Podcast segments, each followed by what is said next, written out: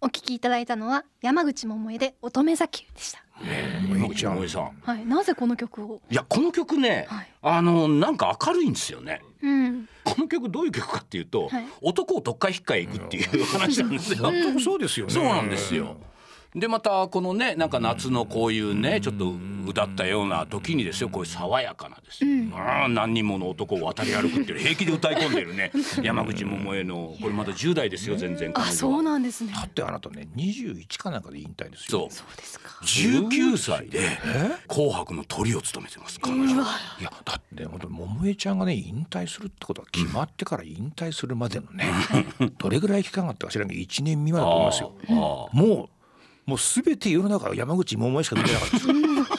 俺ねこれ大げさじゃなくそうですもんあ。そうでしたか、歌番組があるでしょ。ええで桃井ちゃん出るじゃないですか、はいはい当然もう他に嫌わしに出るんですよ、で誰一人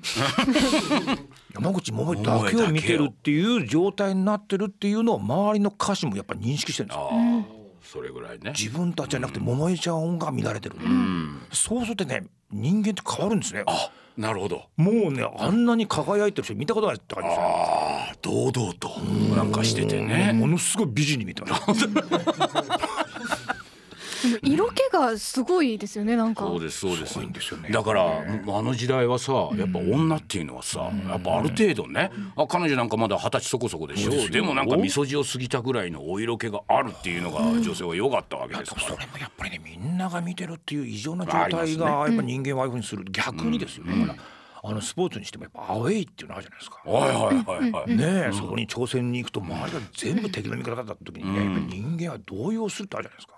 そうですね反対にはいはいはい実力が十二分出ないってあるじゃないですあか。りますありますやはりね周りの目ってのは大きいいやなそとり思ゃそういでますすよよこれはね特うんだからそういう中で我々生きてるわけですからななるほるほどどうつ病になったら当然ですよそういうことね状況変わればって話ですよ。ねえ自分が意識していなくてもやっぱり周りの目っていうのそもうねやっぱそう気いうにな中るでね気持ちをしっかり持てってアドバイスが何の役にも役にも立たない、私が最初に言ったね、お前なんか誰も期待しちゃいねえと、こ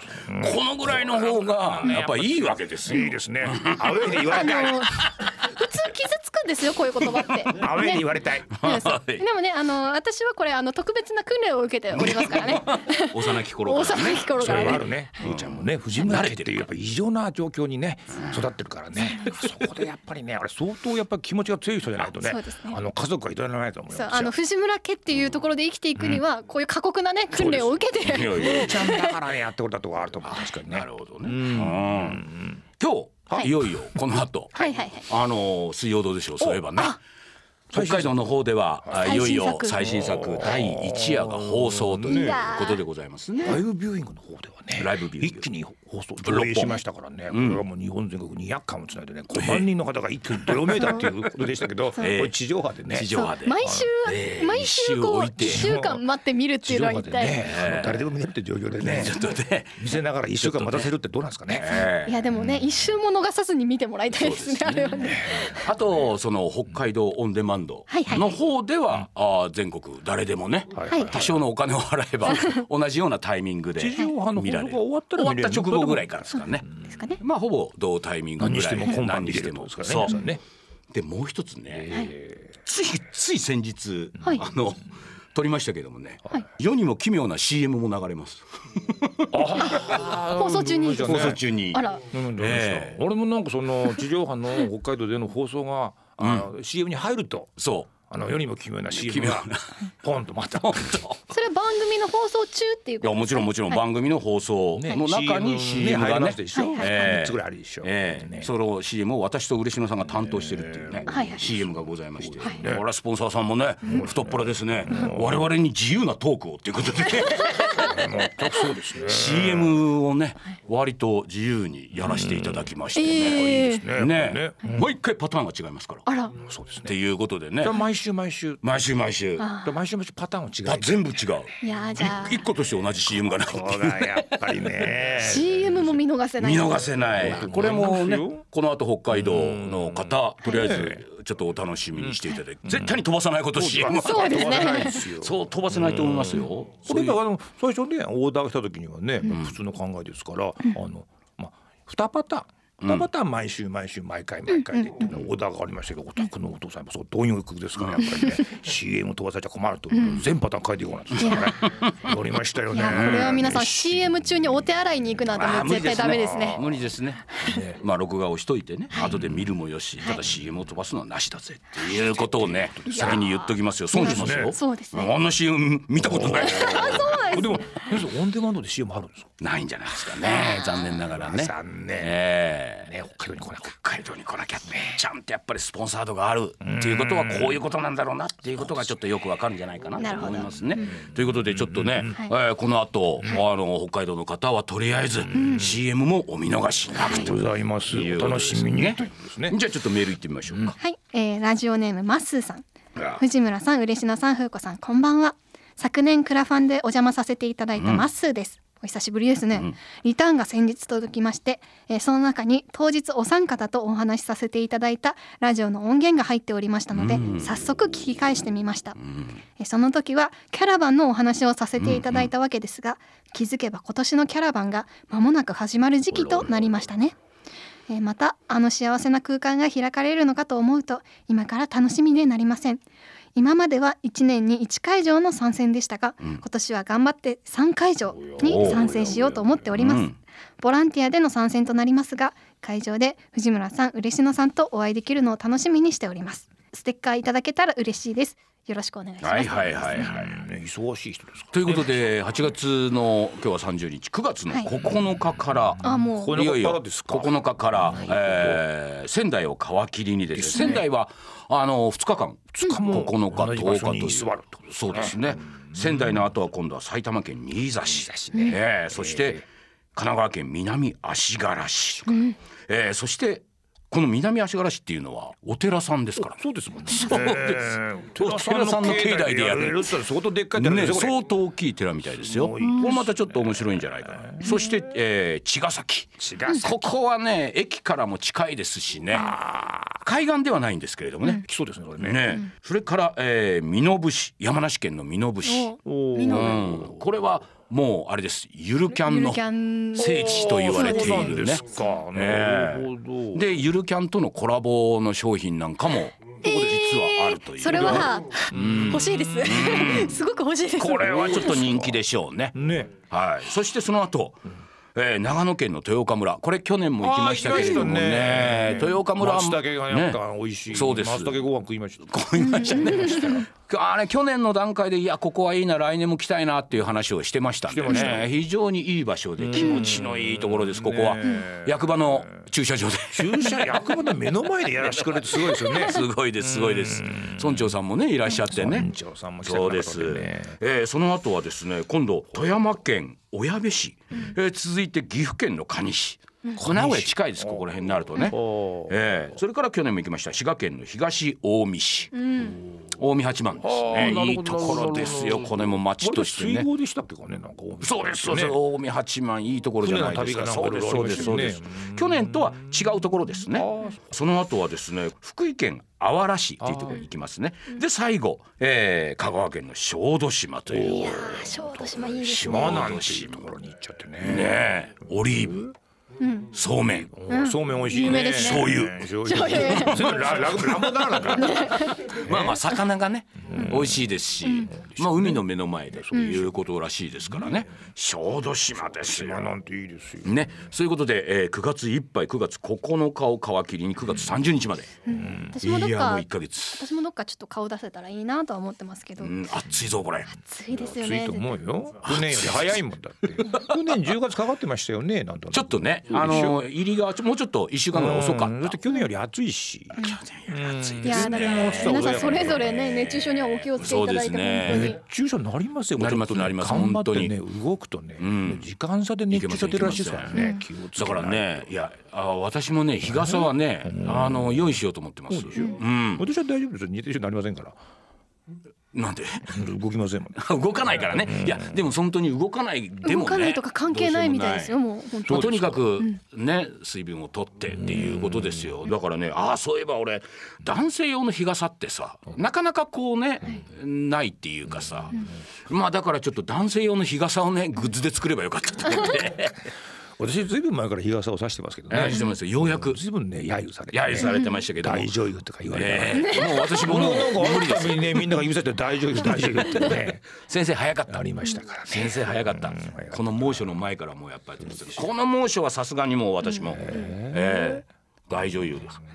そうですか大女優じゃなくてもあれお必要でそすうわです日ね傘はあるとないじゃ大違いなんでね当に。えということでね、あのーキャラバンいよいよもう来週再来週ぐらいから始まるっていうことでね、えー皆さんこの1ヶ月、とりあえずね各地で、そうですえーお会いしましょう。私ねあのバッタ屋さんでね、はいうちわをね出そうかと思ってたんですようちはなんかどこでもタダで配ってませんかそうらしいんですすよ。だって店長はね、なんか今年なんかあのおまけで、んあの藤村さんと俺さんとこれ両面にそれぞれなんか似顔絵のやつ出そうかと思って。えーって言われてあと四つ葉人形さんもなんか四つ葉さんもなんか無料で配るらしいですよ。五千枚ぐらいみたいな。そうでしょそうでしょ、えー俺うだけちはそうですよ俺だけ高値で売ってる。なんかでももううちわじゃ済まないような気しませんそうですよ。私だから最近うちわ使ってないですねなんかうちわで仰いだ方が熱そうで最近うちは使うってお家で。おおお家でっていうか外でもさ外でよくあるじゃないですかあーいいですねでもなんかうちわっていうものを使わなくなりましいやいやそうやってたマよイナスイメージになるようなこと今言ったない。いやでも作らないでいしやょもうあるんですもんだってずっとあったのもうずっとあるんです100枚あったんです前から前から何年もあったんですよ何年もあったからここで剥がしてもらおうと思ったらいきなりみんながさう例年うちはなんか出しやしないの にさ出してきよ配る配るっていうこの暑さですからうっていうさいやしょうがないですよね先生もうサインでも入れてうん、なんとかしないと、うん、それいくらで売るつもりですか結構高いと思うさあというわけでねじゃあ2曲目先生のはい今度は、嬉野え先生のね、リクエスト曲ということで、はいそれでは本日2曲目です、えークレイジーケンバンドでタイガードラゴンどうぞはいお聞きいただいたのはクレイジーケンバンドでタイガードラゴンでした ーあら私この曲知らなかったです、あとその「タイガードラゴン」TBS のドラマ見てないんですね見てななかったです、かなか工藤勘さんのなんかね脚本でね永瀬君が主演でねああそうですか面白かったですよ面白かった、うん永瀬君がうんトラジとかっていう名前ではあはあはねあで岡田准一君があああリュウジとかっていう名前であー、えー、西田さんとしさんがやってらっしゃる、んあの落語家さんの息子だったりするわけですよ。あで息子はだけど宝刀山まで家を出て、あはいはい永瀬君があちょっとこう反社なんだけども、はいはいはい借金の取り立てやってるっていう、うんだけどその素性としては、んもう両親がちっちゃい頃に自殺するみたいな心中するみたいなですへー不幸な感じでうん育ってうん笑うことをできなくなっちゃったっていうのは西田敏行さんのその落語を見た時に感動して弟子入りさせてくれって。あへえその乱暴な口調でさ落語をやるってい うねなるほど全く笑いのセンスがないっていう男がおー乱暴な口調で客に対して喧嘩腰やるって時に意外におかしいってあなるほど思ったわけですそのへテえーマ曲が「タイガー」ああそうですか、これも歌詞をよく聞くとねおうおう全くそのよく状況がつかめないんですよ。なんか俺の話を聞いてくれみたトいンネなル抜けるとん海が見えるからそのままドンつきの三笠公園で三笠公う園、ん、昔着てた、あの生かさないスタジャンを着て、お前を待ってるっていうそういうような導入なんですあよあ。そうそれでね、貸した金のことはいいからとかって言ってるんですよ。ほうほうほうほどうもか電話口ですね。うあはいはいはい、電話口で来いって言ってるんですよ。うんでしかも相手はどうも女じゃなくて男らしい。おいおい、うん、で多分向こうで相手が言うんでしょうね、いやでも借金と俺金今ねえからだ金の話はいいんだみたいな 話でとにかくすぐ来いって言われてああ5分だけでもいいとかなんかあおだったら電話ですぐじゃないかと思ったりするんだけど会わなきゃいけなかったんですね、 来てほしい来てほしい一緒になんか俺たちが愛した横須賀の海を見ながらおおちょっとそういう感じなんですそういう感じね意味は分かんない意味は分かんないけど意味は分かんないけど頭の悪そうな男が二人集まって なんかこうもうなんかやるんだろうなっていうあ暑ー苦しい感じっていうのがさああいいですねいいんですよはいだはかいはいはらいおそらくこの「タイガードラゴン」のうん内容も聞かされずにんまあそういうイメージをだけを言われてん作ったんじゃないですかあ健さんーが。なるほど、あーそしてやっぱ横須賀の海出てくるんですよあれねちょっとそこら辺の頭の悪そうなところいいですね。いいです。いいですね。ちょっと電話でいいじゃねえか。電話じゃダメなんだっていうね。 2番はもう2番は5分から2分でいてるって言うん ですが余計いいんですけど「いや来い」って言ってんすよとにかく来いって言ってんだねっていうことそうなんでねすよ。理由はわからんと。分からんけどその暑苦しい感じっていうのあはあいやっいぱでりすね。なこれがね多分ね、そういうものをこういいと思えるかどうかっていうことねあーこれねあのねこれをいや訳が分からんで終わってしまってはそれで終わりなんですよ。で別にね自分とは無関係な世界ですよ私だってさすがに横須賀でね乱暴にね、まあ、5分で来いなんて俺そんな失礼なこと私さすがに言えませんよそ。もそもあんな電話しても出ませんも出まんせんしね私ね でもそんな私であっても、なんかそういううー事情は分からんけどとにかく5分だけでも来てくれよそうおですよ前さっていうその状況を見てよなんかいいんじゃないそうそうでもいいしいやなんかこいつバカだなでもいいし、何かその何かその人がこう作ったものに対して何かのこう感情を少しでも自分の中でから何かを出して何かを受け入れる受け取るものは別にね大事なものじゃなくてもいいんですよただせっかくこうやって声をねからして歌って でこういう歌を作ってっていうのをたまたま今嬉野さんから紹介されて聞いた時にやっぱりおおうんなるほどその嬉野さんの解説も好きだとままたこれはなかなか情緒があっていいなとこの心のこういう感受性というかなんか男たちのなんか暑苦しさだけじゃなくてそのなんかなそんかのあるんで暑すよね苦しさの表現がですね、背中にですよ、竜と虎のね刺繍の入ったスカジャンを着てね、洋服に電話して来い今すぐ来いって言うでしょで集まる場所がね三笠公園っていうことなんだと思うじゃないですかなんか、その辺なんかなんかちょっとちぐはぐさもねなるほどやはりちょっとグッとくるんですよやっぱり。なるほどねああそこに男が二人もいた生きたって集まるって生きたったみたいなたり生きるたって集まる大した話ないと思うんですけどねそうですけど いいなっていう金の話じゃないんでしょ金の話はするじゃないんだよ金の話じゃねえんだって言ってしるかわけもでし相ょ手は金かとか言ってるわけじゃないからまずはね金かって言ってるけれどみたいなこの間にまあ何があったのかそれはねあの分かりませんけれどもなんかそういうものにこう心を少しでもこう一回委ねてみるっていうことってねなんかこれはねすごい大事なことのような気がするんですよ。世情にもとらわれない男たちのなんかね、ありようが見える気がするんですよなるほどねそこは多分うつ病にならない世界じゃないかと思うんですよなんかほわいやー追い詰められないしなんかねえでもなんかきっと苦しいことはもっとあるわけあるんでしょきっとあるからお前来いって言ってるやつなんか言ってんでしょそこにのっぴーならぬことがあるわけうんそうそうそうあるんですよもう言わないんだけど歌詞は絶対言わないんだけど言わねえっていうところもちょっと怪しいですもんね言わないんですけどねお前だけに真実を話すとかいろいろ言ってるんですよなんかあそうあなるほどね皆さん聞いてほしいなえー、そうだね、ちょっとだからそういう歌詞っていうのもね、えーじゃあちょっとメール行ってみましょうか、はい。ラジオネームトッシーさん、藤村さん、嬉野さん、風子さん、こんばんは。ステッカー届きました。藤村さんのサインも入っていて、ありがたさ倍増です。ありがとうございます。ステッカーを見ていると、日々の悩みがどうでもよく思えてくるから不思議です。何も解決はしていないのに。このカメラ目線の笑顔。藤村さんはどんな気持ちでレンズを見つめ撮影されたのですか子供の頃から自律神経の不調で疲れやすく40代になってメニエール病でめまいがするようになり脳梗塞と心筋梗塞になるリスクが高いため動物性脂肪が食べられず去年から CM 関節症で、えー右手を極力使わない生活になりました片手ではパンツが履けないんですね、両手なら簡単にできたことが片手では何もかもが大変なことを実感しました世の中は不公平で理不尽なことばかりだと思います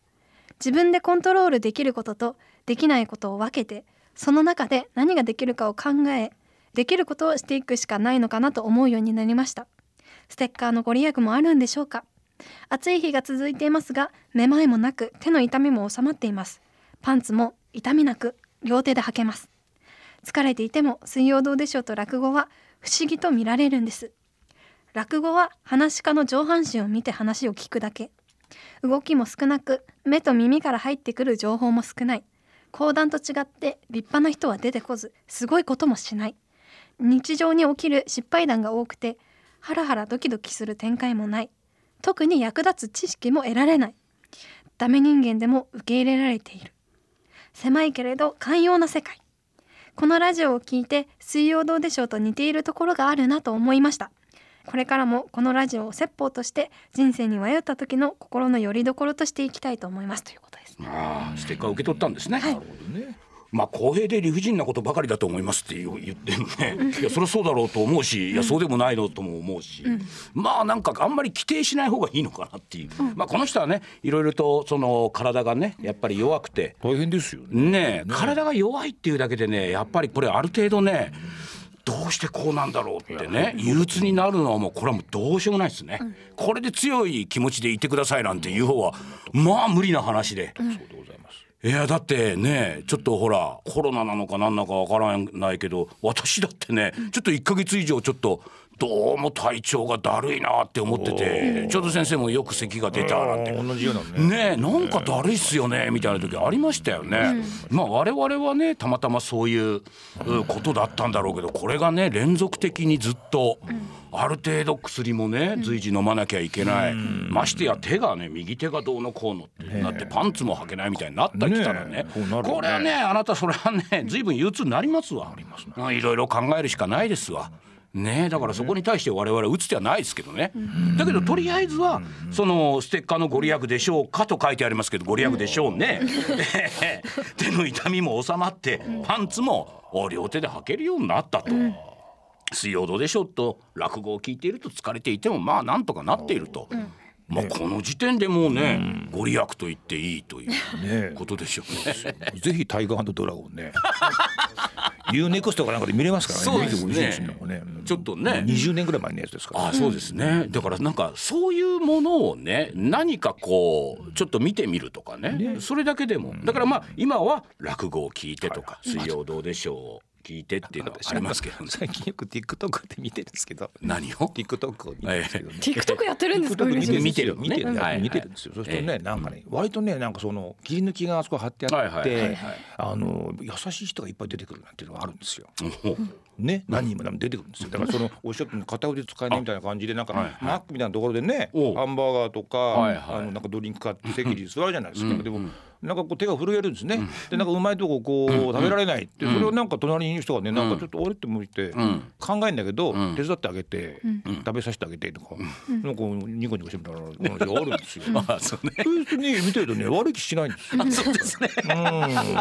かあそそれはいいそのいっぱい見てる間に、うん一番最後にあったのが、えどっか外国のなんか駅のホームですよね、地下鉄かなんかの暗いところですよ、はいはいばあさんが一人でね、んあのそばの花束をね、んバケツに入れて売ってんですよ、おうでそこにちょっとなんかちょっとこうやんちゃそうななんかあんちゃんが来るんですよ、はいはい買いに、うん買いってこうお金払って、んでやんちゃそうだからちょっとおばあちゃん警戒するわけですよあそうだでこうちょっとこうた束取って花束取ってね、でおばあちゃんどうするのかなと思って、おばあさんにあげるんですよ、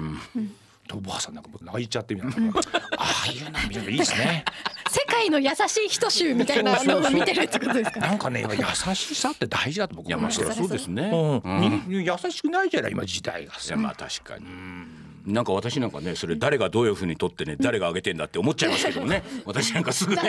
「なわけねえだろ」って思 いながらねでもですいや、よそりゃそうですよ。そりゃむしろそうですでもそりゃそそれをうで見すけどていて悪い気はしなうんしないいっってていいうこうだことよねとがここ効も大事果を出してるってことだね。真実か嘘かってことはないわけでうすよ。んそういうものが我々の脳にいい影響を与えるんじゃないのって話なんですよね。そうそう先生いや全くです私も一瞬頭よぎりましたけよどぎりましさたっけどき言ったようにそういうものを見てこう心がねたそうなんですよある程度こう寛容性を持ってそれを少しずつ取り入れるっていうことですよ。ね、だからそんなものはね作り物なんだってつい思うじゃないですか、はいはいはい最初に最初はこれも、うん僕は多分そう思いますよ、うんそしてこうやって思うのは我々が知らないうちに、んそんないいことなんかねえよって洗脳されてるっていうことに基づくと思うとですね、もう一めくりね、はい考えた方がいいなと思うんです確かに、そうですそうですだからまあ最初にそういうこともあるけどさっき言ったようにやっぱり心のこう寛容性みたいなものをねやっぱりこれが、これがねあのなかなかだから逆に言えばできにくいふうになってるんでしょうねそういだと思いますうよ裏のこととかなんだとかこれ見よがしにいやそれ実はこうなんですよあみたいなとことそうそうそうなかんですよそっちの方がみんな興味を持っちゃってやっぱりそうでしょうやっぱりそんな優しいことなんかないんでしょうっていうところで理由を下げるみたいなところがどっかありますもんね。ありますもんうん、それもったいないと思うん誰ですによ、ね。もありますもん確ねかにありますあります。もう一枚めくってみたいなことですねね、もう一枚それを分かった上でめくって自分の心にじゃあ取り入れていこうっていうの方がいいですよ、その方が憂鬱にはならないそうなんですよちょっともう一枚読んでみましょう、はいラジオネームイケイケがんこちゃんさんです来たえー藤村先生、嬉野先生、風子さん、こんばんは、7月の放送でメールを読んでいただきました。イケイケがんこちゃんです。ありがとうございました。えーメールを読んでいただいたその日に驚きのことがありました。読んでいただいたうん彼の会社の給与形態が変更になり、お給料が上がるとのことです。彼が会社の上の方と話をしたそうで、会社の今までの給与形態は昭和からの制度であり、これを機に変更すると決まったそうです。藤村先生が彼は今何かしようとエンジンをかけているところかもしれないとおっしゃっていたこと私に余計なことすんなよとおっしゃっていてその通りだなと思いやはり先生方はすごいなと思いました今の二人は傍から見れば幸せハッピーなんだよと皆さんおっしゃってくださったことが嬉しかったですしこれからもなんだかんだあったとしてもやっていけそうな気がしますありがとうございます、えー最後に9月24日のどうでしょうキャラバンに二人で参加させていただきますよろしくお願いしますというえーここでとれすね前回のですね、はい彼女が消防官かなんかああ、しそてうてでした。しっかりもんでし。っかりもんででそこにまあお付き合いしてる男性の方が自分の仕事を辞めてその彼女のいるところへ来たと。でそしたらそのね男性の方が給料がガタッと下がって、やっぱり彼はもうこんなね低い給料じゃ申し訳ないこんなんじゃダメだみたいな感じでどうしても自分はそういうふうに低くどうしても見てしまった私どうしたらいいでしょうかっていう話でしたけどもメールが読んでいただいたその日にですよこれ彼の給料が上がったんですよ。まだステッカー届いてないんですよさあそうです。じゃあステッカーもうもうメール読んでいただいた時点でステッカー当選者発表なわけですからその日に給料上がっちゃったっていうんですすよごいですね。すごいこれはすごい。も う、もうステッカーもいらないんじゃないですか。メール読めばもう。読めばいやもいやーそんなこと言ったらだってメール殺到しますよううんいやそりゃそうでしょう私のも読んでくださいいやそりゃそうでしょうそりゃそうでしょううんだけどねやっぱりねあの言った通りにね給与体系が変更になりやっぱこういうこともあるわけですねそんな自分ではどうしようもない話でもありますから、でも大事なのはね肌から見りゃおら全然 OK じゃないですかあ幸せそうじゃないです かという一声さえあればねあらそうで少なくとも数ヶ月、少なくとも1年っていうのは私ね何のそんな喧嘩することもなくいけると思うんですけどもねその間になんとかねなりますよっていうなんとかなります余計なことすんなっていうあれねよくあるじゃないですかこういうのでねいや彼のね、あの新しい就職先を私がなんとか見つけなきゃとかさ、ね、余計なことするとねよっぽどねこっちのプライド折れてきます からね。余計なことすんなったら確かにいいです ね。昔のあの親父よく言ってま したよね。余計なことすんなよみたいなあれですよね。最近ちょっと言わなくなりましたよね。言わなくなりましたねうん確かに余計なことってのがあるかもしれませんあねる。ちょっと考えすぎちゃって、うん手出しすぎちゃうとかね、考えす言ぎいちすゃうぎってちゃいううとかねなんかありますよね。なんかね。考えすぎちゃうとか、そのなんか言ってあげなきゃっていうのがね、やっぱりなんかその、ね社会的になんかそういう雰囲気あるじゃないですかそうです放よねっておくってことが一番悪だみたいなね。その余計なことってのは相手を信用するという時間を持てよってことですよきっとあーはね。あはあはあだからその時間を相手を信用するってことできないからお前余計なことすんだみたいなことなんでしょうね。うん一旦ちょっと信用してうん様子見ればどうだってきっとこそうとだなよんでしょうねね。。なんかこう時間ねその放っておくっうん。ていうのも放っておくんじゃなくて放っておくという時間という一つうんそうので時間であるっていうことですよね。興味がないわけじゃないってことですからね。なんか私にも今刺さりましたねその相手のことを信じて待つ時間信じてまで行くとこれまたきつい話です信じてるね。かな信じてっていうとなんかちょっと見返り欲しがってるとあかーそうだねあーそうなんですよあるある信じていたのにとかなんかそれがあるんですよ。裏切られたとかそうなってくるでしょ。そうですそよ。れはね後からねおごったつもりで請求書回ってきた感じ